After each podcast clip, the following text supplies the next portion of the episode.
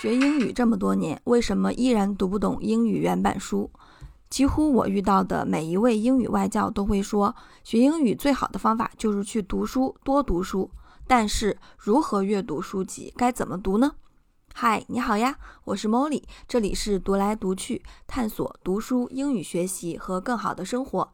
本期主题是我们学英语学了这么多年，为什么依然读不懂英语原版书？其实很多人会有这样的疑问，或者说想要去读书，却又不知道要去读什么。所以，我们今天就来聊一下这个主题，就是为什么学了这么多年的英语，依然读不懂英语原版书。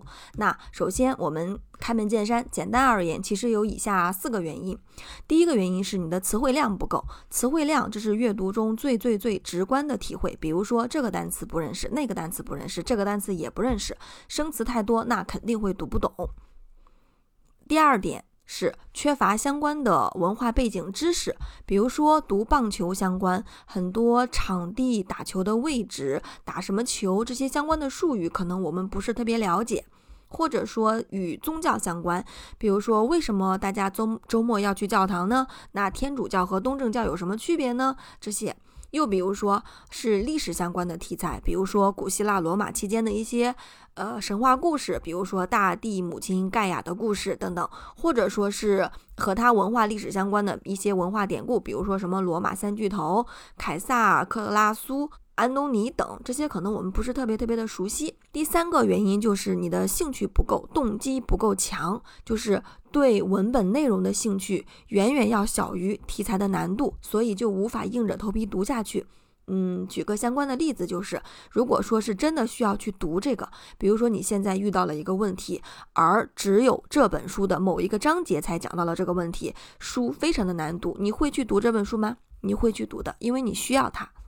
第四个原因就是内心的恐惧，嗯，你可能会想啊，天哪，我从来都没有读过英语原版书，我真的可以吗？这个地方就属于内心的恐惧，就是我们还没有开始，还没有开始去读呢，甚至现在你都不了解敌人的情况，怎么就开始恐惧了呢？那应该怎么办？所以呢，就从现在开始，从手手手边啊拿起一本书，或者说拿起一段文章，开始读起来，开始做起来。以下是一些具体的分析，就是首先我们来审一下题目，就是说学了这么多年英语，这个前提条件就是，请问你现在学到了哪种哪种程度？第一种情况，我对第一种情况的描述是迷迷糊糊，就是如果说你仅仅是跟着学校的进度去学英语，做阅读的时候，其实你整个人的状态是云里雾里，只是凭你自己的感觉去选了 A B C D，可能你能拿到一部分的分数，但是。嗯，可能很多情况下你是靠蒙的，靠运气，就是整个状态是迷迷糊糊的，你根本就不知道自己在做什么，或者不知道自己在读什么。就如果你是处于这种状态的话，那么很可能你的英语水平是不扎实的。英语水平的基础，比如说，我们先从句子开始分析，比如说你的句子结构。你的句子结构、句法、短语搭配、单词等，这都需要进一步的加强。那这里就涉及到了一些英语学习，就是你怎么样把你的基础打下来，怎么样来提升你的英语水平。具体的方法，我们可以参考之前的文章和播客。文章在公众号读来读去。那其实这里还涉及到一个阅读技巧，稍微提一下，就是阅读可以分为精读、精读和泛读。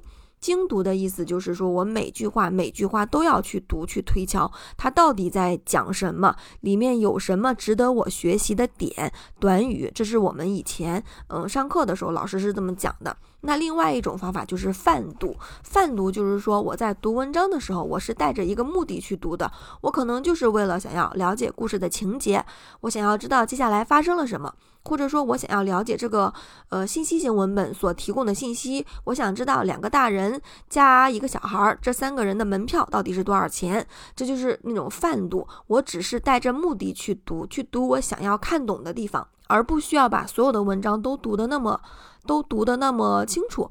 而我们在读书读书这一种状态的话，它其实更相当于是泛读，就是我们在获取信息。嗯，除非除非你说啊，我这个是教材，我这个是教材相关的，我必须要把它给读懂。那这个时候就涉及到你需要去精读。好，这是一个读书的一个类别。那我们继续回到我们的泛读。那我们现在接下来谈一下阅读的阅读的技巧，泛读的技巧。比如说，我们主要有分成两类，一个叫 skimming，就是略读。略读的意思就是说，我在读的时候。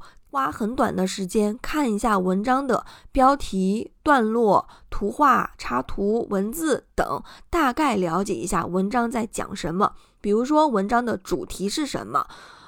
文章有几个段落？大概是这样。那另外一个阅读技巧叫 scanning，就是这个词本身是扫描的意思，就是你要去扫它的细节。那 scanning 的话，它其实更集中于某一个某一个细节，比如说。作者在其中说了一句话，it，巴拉巴拉。那请问这里的 it 指的是谁？那你呢就要去通过上下文的分析推敲去分析哦，这个地方主语指的是谁？这个地方到底是什么意思？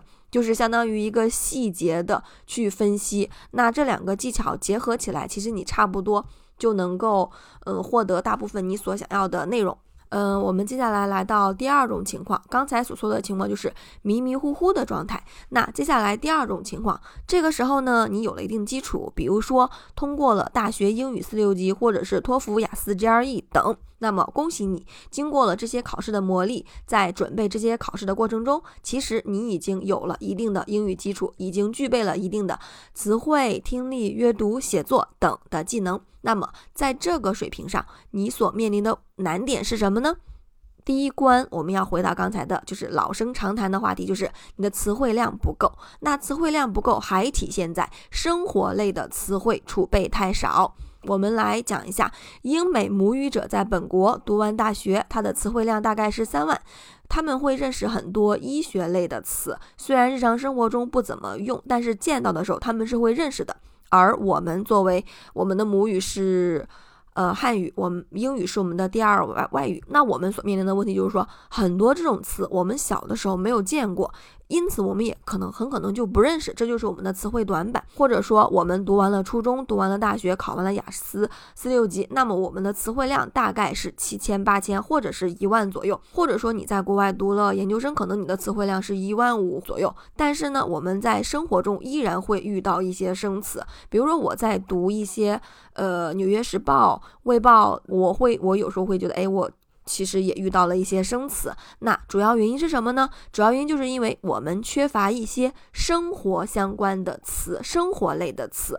以前的时候，我们是为了考试而学英语。我们所学的英语单词很多，其实都是学术词汇，就是一些很大的词。很大的词在这儿指的就是有一点抽象且宏观。比如说像创新 （innovation） 这种词，它非常的宏观，但是在日常生活中，可能它很多出现的是一些很小的词。但是呢，因为我们其之前都在埋头做题，就很容易忽略这些生活化的词，或者甚至说我们可能根本就没有见过，我们根本就不知道有这种表达方式。我们来举个例子，比如说把手里的球往上抛，抛出去，抛扔，用什么？用哪个动词？这里的这里的答案是用 toss 会更加合适，就是 t o s s。第二个例子。你在路边被一块砖头绊倒了，你会用哪个单词呢？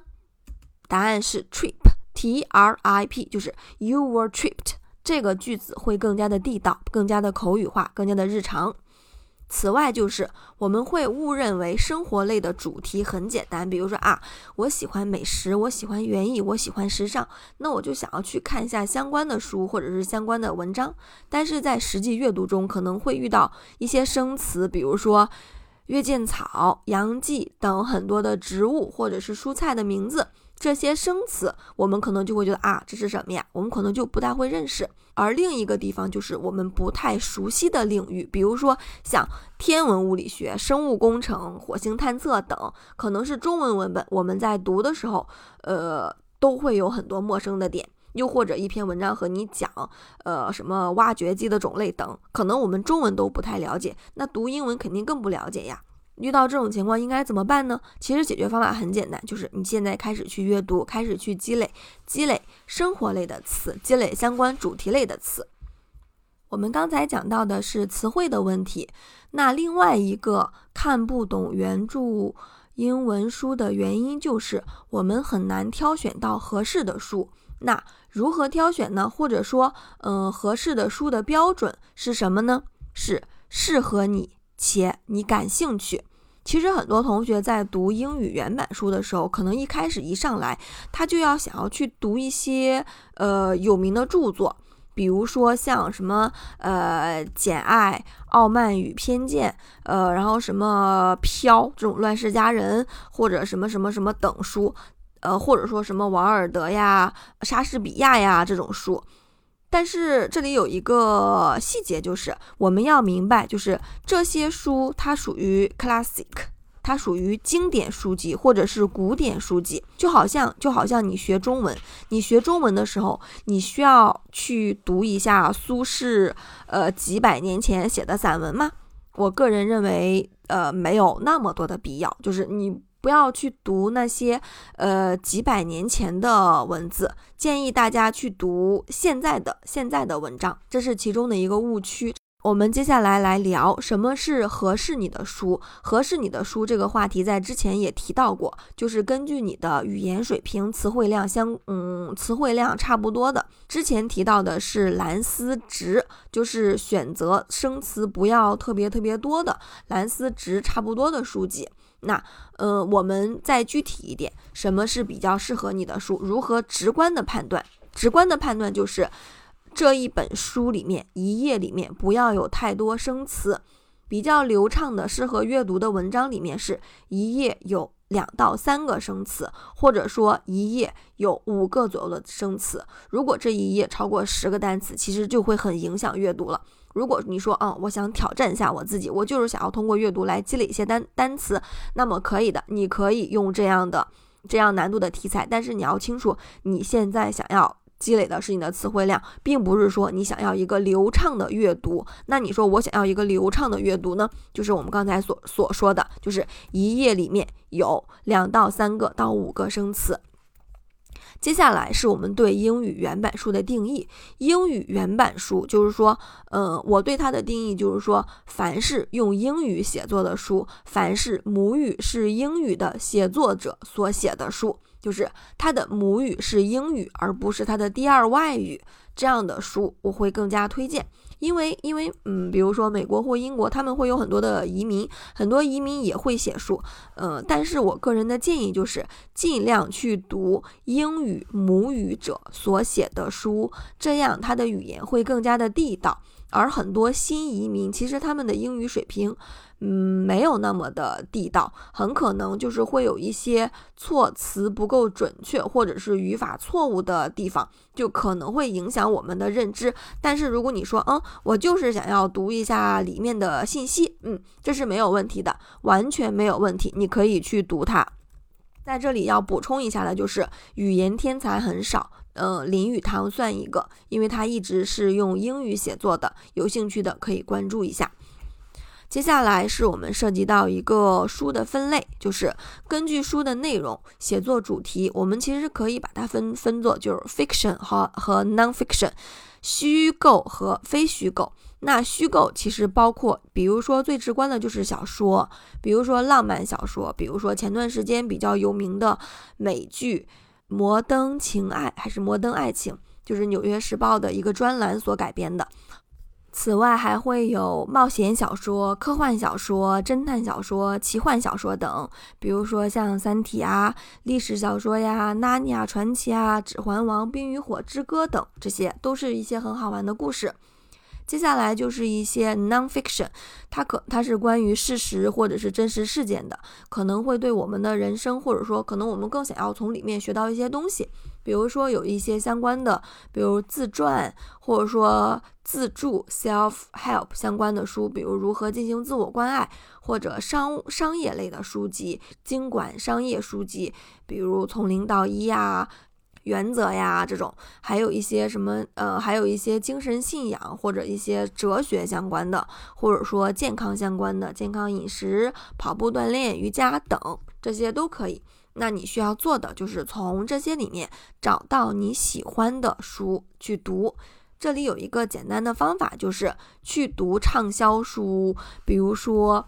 嗯，之前特别火的 Naval revikant 的书，什么经济管理相关的，嗯，然后什么黑客与画家等名人传记。比如说，如果说你特别特别喜欢耐克的企业文化，那么你就可以去读一下他的 Shoe Dog 鞋狗。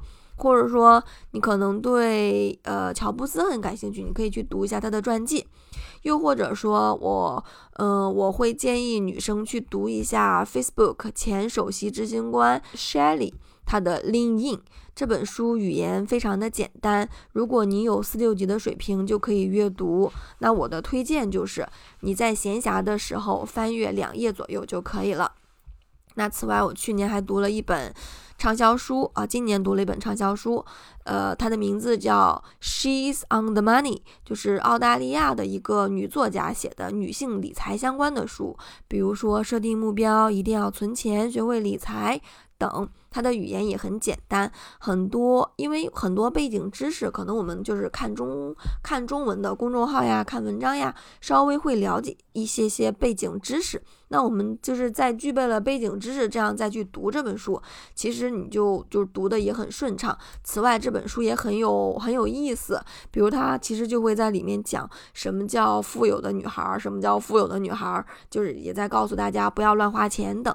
如果说你想要这本书的电子档，可以在公众号留言“女性理财”，便可以收到回复。再来补充一点，就是这些书需要从头到尾一页一页的读完吗？回答是不需要，你随时都可以按暂停，随时可以暂停停去读它，可以停止去读它。如果说你实在不喜欢，就不要继续把这本书丢掉，把时间留给下一本，可能你会真正的遇到一本你喜欢的书。关于读书，林语堂是这么说的：“他说，读书是一件很有趣的事。如果你觉得这是负担，那就不要去读。我觉得也是这样。好的，这就是本期的内容，感谢你的收听，拜拜。”